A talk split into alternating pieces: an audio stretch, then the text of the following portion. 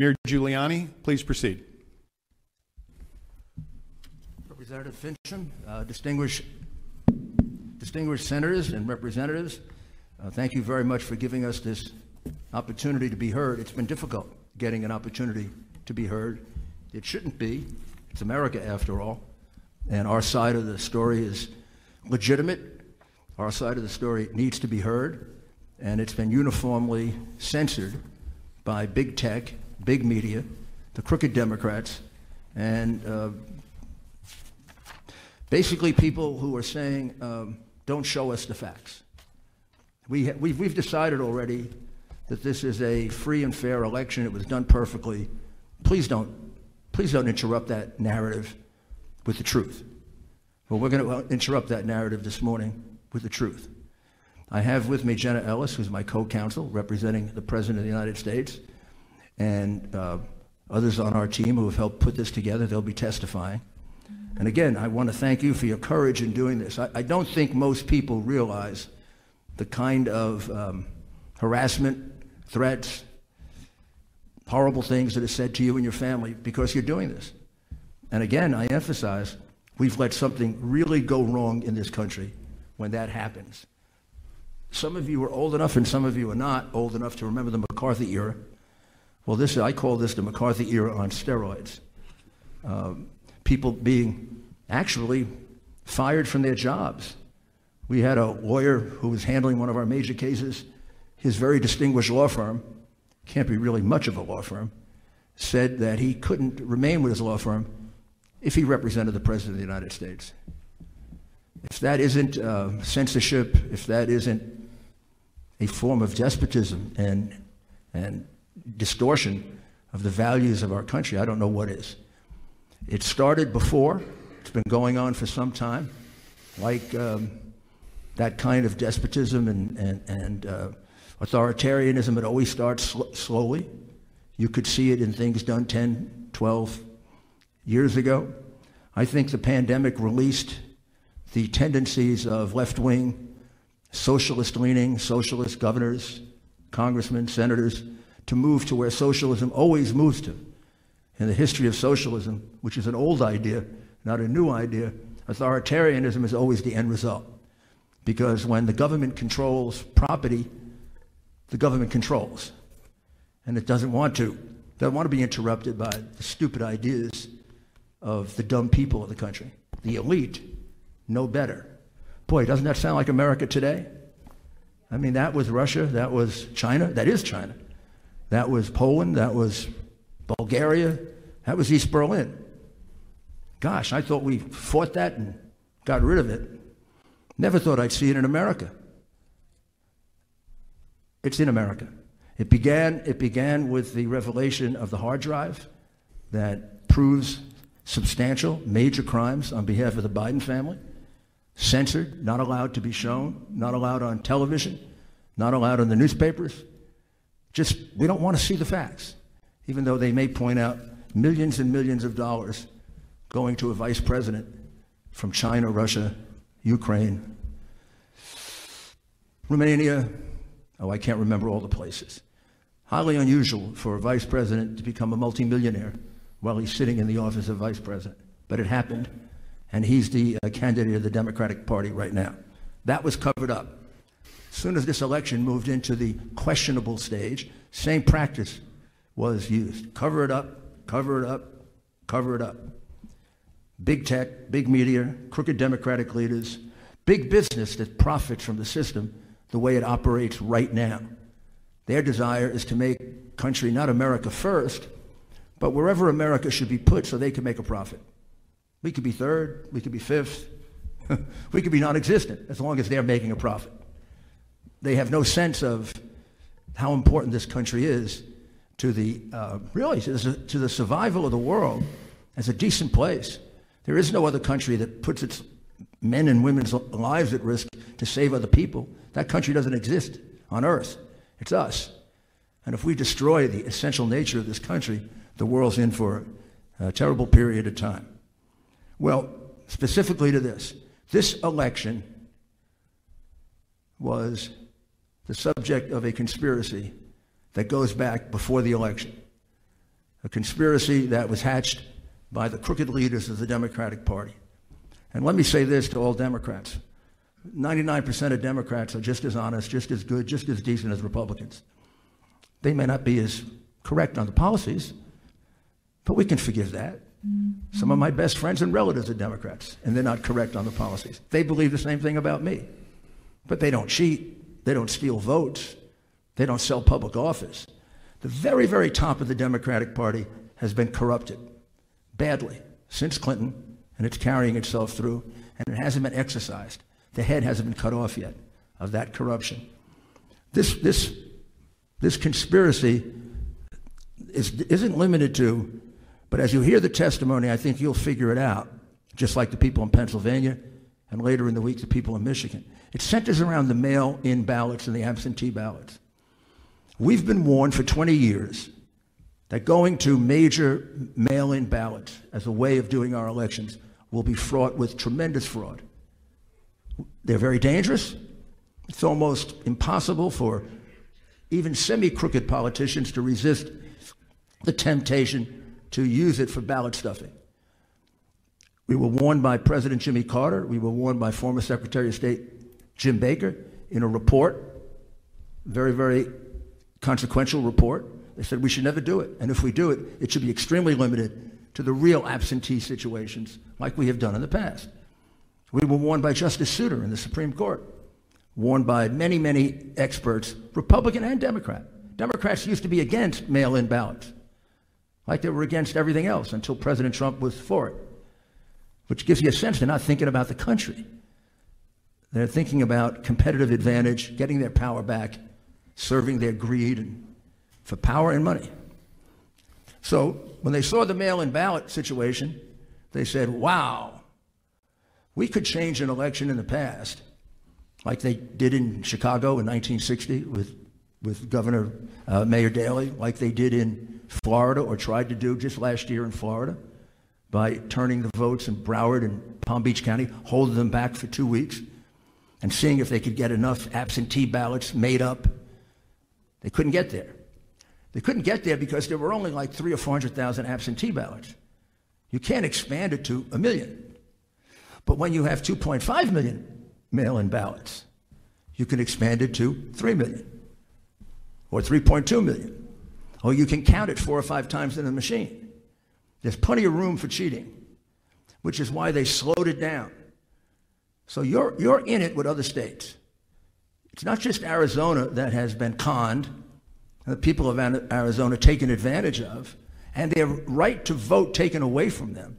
It's the people of Pennsylvania, Michigan, Wisconsin, Nevada, Georgia, and Arizona that we know of. And if your right to vote has been taken away, so is mine. We have an illegitimate election. We have demonstrably wrong numbers in those states. In your state, a lot of the fraud had to do with the mail-in system, as it did in other places. Your state's a little bit different than Michigan and Pennsylvania. Your state, it wasn't full and complete shutout of all Republicans in seeing mail-in ballots and ballots that were in dispute. But it was significant. A significant number of these witnesses were shut out when the important determination was being made, is this ballot valid or isn't it? When you make that determination, as a matter of law in almost every state in the country, and just as a matter of due process and fairness, we'd all agree both parties should get to see it. That's the last time you get to check the validity of the ballot. That's why mail-in ballots are different. We can go back to the machines and we can study the machines. Maybe we can pick up the fraud and the evidence of it, because there's traces left in it. But once the envelope is separated from the ballot, gone forever. You will never know how to connect the fraud, which is why President Carter and Jimmy Baker said, it's a field day for fraud. The way you accomplish the fraud is you don't have an independent party or a Republican. If you're going to cheat the Republicans, you don't have him in the room so he can object to it and point it out. Look, this is the same handwriting on 12 ballots.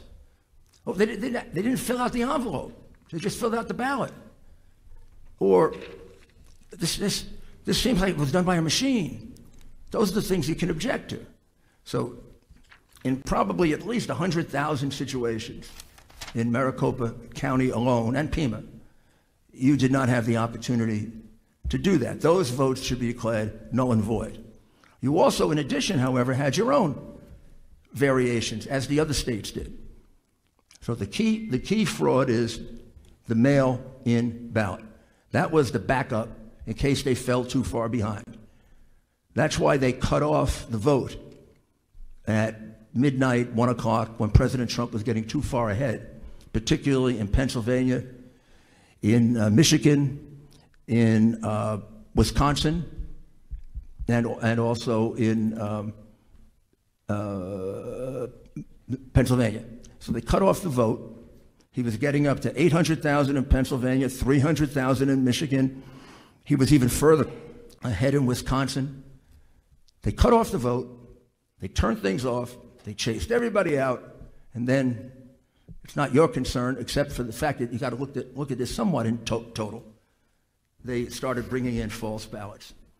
We have three witnesses to 100,000 of those ballots being brought in at 4:30 in the morning in Detroit with no Republicans around that they knew of. Luckily, we had two that stayed behind and a Dominion employee who was willing to be honest. Not all of them are honest. So the point of that is you're part of this fraud. You also had numerous situations of your workers, your citizens, observing the poll officials helping people vote to the point of telling them who to vote for. Clear fraud. You have situations of poll workers being observed changing votes, taking ambiguous votes and making sure they were cast for Biden. And you have situations of stuffing the ballot box. And we will try to quantify those. Those are harder to quantify. But the ones involving the exclusion of observers are quantifiable, and that's 100,000. So let me spend just 1 minute, and then we'll get our witnesses out, on Dominion. Dominion is a foreign company. It's a Canadian company. It has an office in America, but it's a foreign company. Question number one. I have to believe the people of Arizona had no idea a foreign company was counting their vote. I guarantee you they didn't, because the people in New York did. I didn't. I find that outrageous. We can't get an American company that we have complete jurisdiction over to count our votes. Now, did we pick this company here in Arizona without any due diligence? It's not just a foreign company. It's a foreign company that's been in a lot of trouble. In Texas, it was excluded after 2 years of study for being exceedingly incompetent. It screwed up elections in the past. It's well known for having the most porous system of all the companies, meaning it's the easiest one to penetrate. They do little or nothing to protect against hacking. They even explain to some extent in their manual how to get into them, how to manipulate them. And then they have a history going back to the Smartmatic company that actually was formed for the purpose of fixing elections.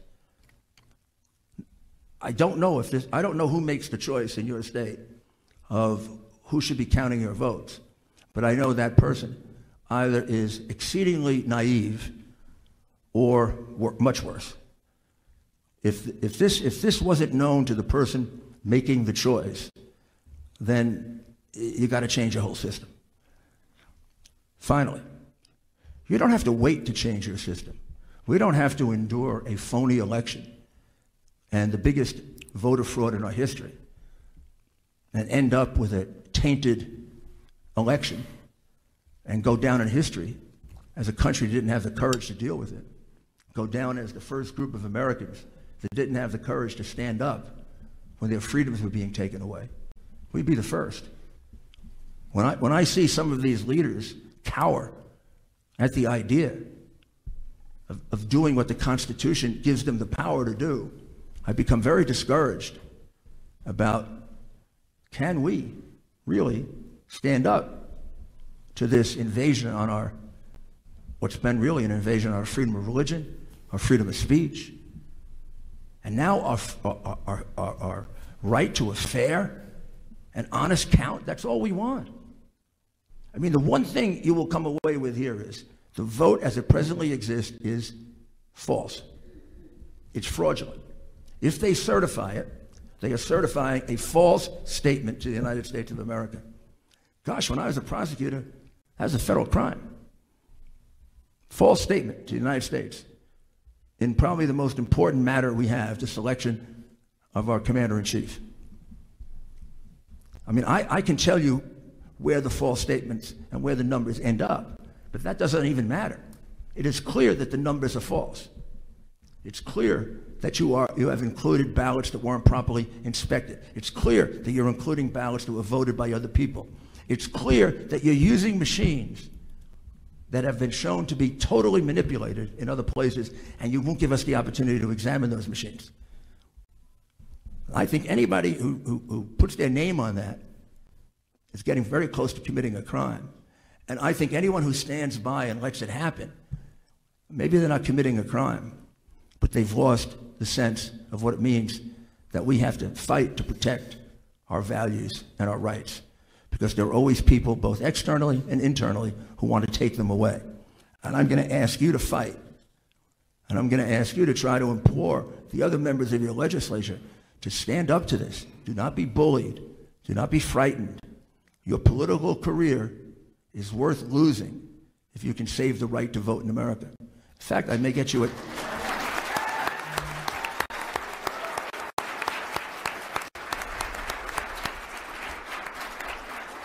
I can get you a chapter in Profiles in Courage if you do that. Because at times in our history, certain men and women have stepped forward and lost their political career to give us the rights that we have. It's very, very, very similar to losing your life on the battlefield. But that's really what's required right now. Under the Constitution, and we are going to give all of you the memorandum from Professor Eastman, very short and very direct, and you can just go to the third page. It makes it very clear that under Article 2, Section 1, Clause 2 of the document that guides us, we're not guided by your governor. We're not guided by your Secretary of State. We're not guided by Joe Biden. We're not guided by the New York Times. And we're not guided by all those stations that call the election. You know what we're guided by? The Constitution of the United States.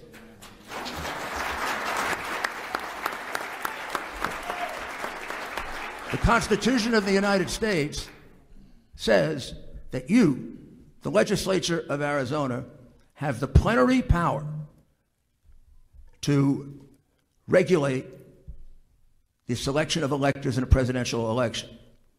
The Supreme Court, in the case that you will see cited there in McPherson, has already answered the question that many ignorant talking heads who really shouldn't be representing anyone because they're incompetent, on television they say, well, you can't change it retrospectively. You can only change it prospectively. Now, I doubt whether they know the difference between retrospectively and prospectively, but I don't want to be mean. Ha. The United States Supreme Court, I think it's in 1892, said, you can change it at any time. It's your constitutional power solely. You don't share it with anybody. That clause doesn't say Congress. It doesn't say governor. It doesn't say newspapers. It says the state legislature. And the Supreme Court has said you can change that and take that power back anytime you want to, because it's your power. It's not theirs. Whatever power the governor or the Secretary of State thinks they're exercising, it isn't theirs. It's the legislature's. You can take it back.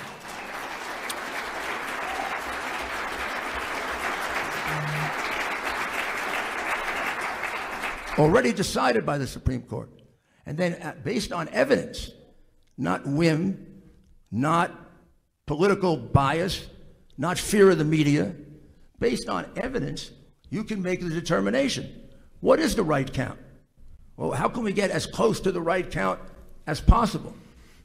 If we can, then have the courage to select that person to get the electors, because that person won the honest vote.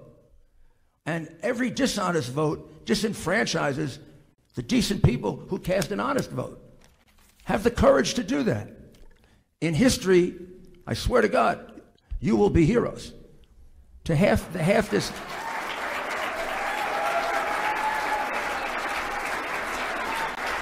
If you can't make a determination, then don't certify. That's happened before. If they have screwed this up so badly that you really can't make a determination, then the answer is you do not certify. You can't honestly put your name on a document that sends them the right result. As decent, honest people, that's what you should do. I know I will probably, this is probably the wrong tactic, but we're down near the end. I don't see how any decent, honest person could let this happen. I do not see how any decent, honest person could let this happen. So, with that, I just tell you that the characteristic of human beings that I admire the most, because my heroes are Churchill, Reagan, who's the only president I work for, my hero. And now our new president, who's been my friend for 30 years, and I always knew he'd be a good president, didn't know he'd be a great president. And that's the reason they want him out so badly, because he threatens them with destroying the corrupt system they have been enjoying in Washington since Bill Clinton got there.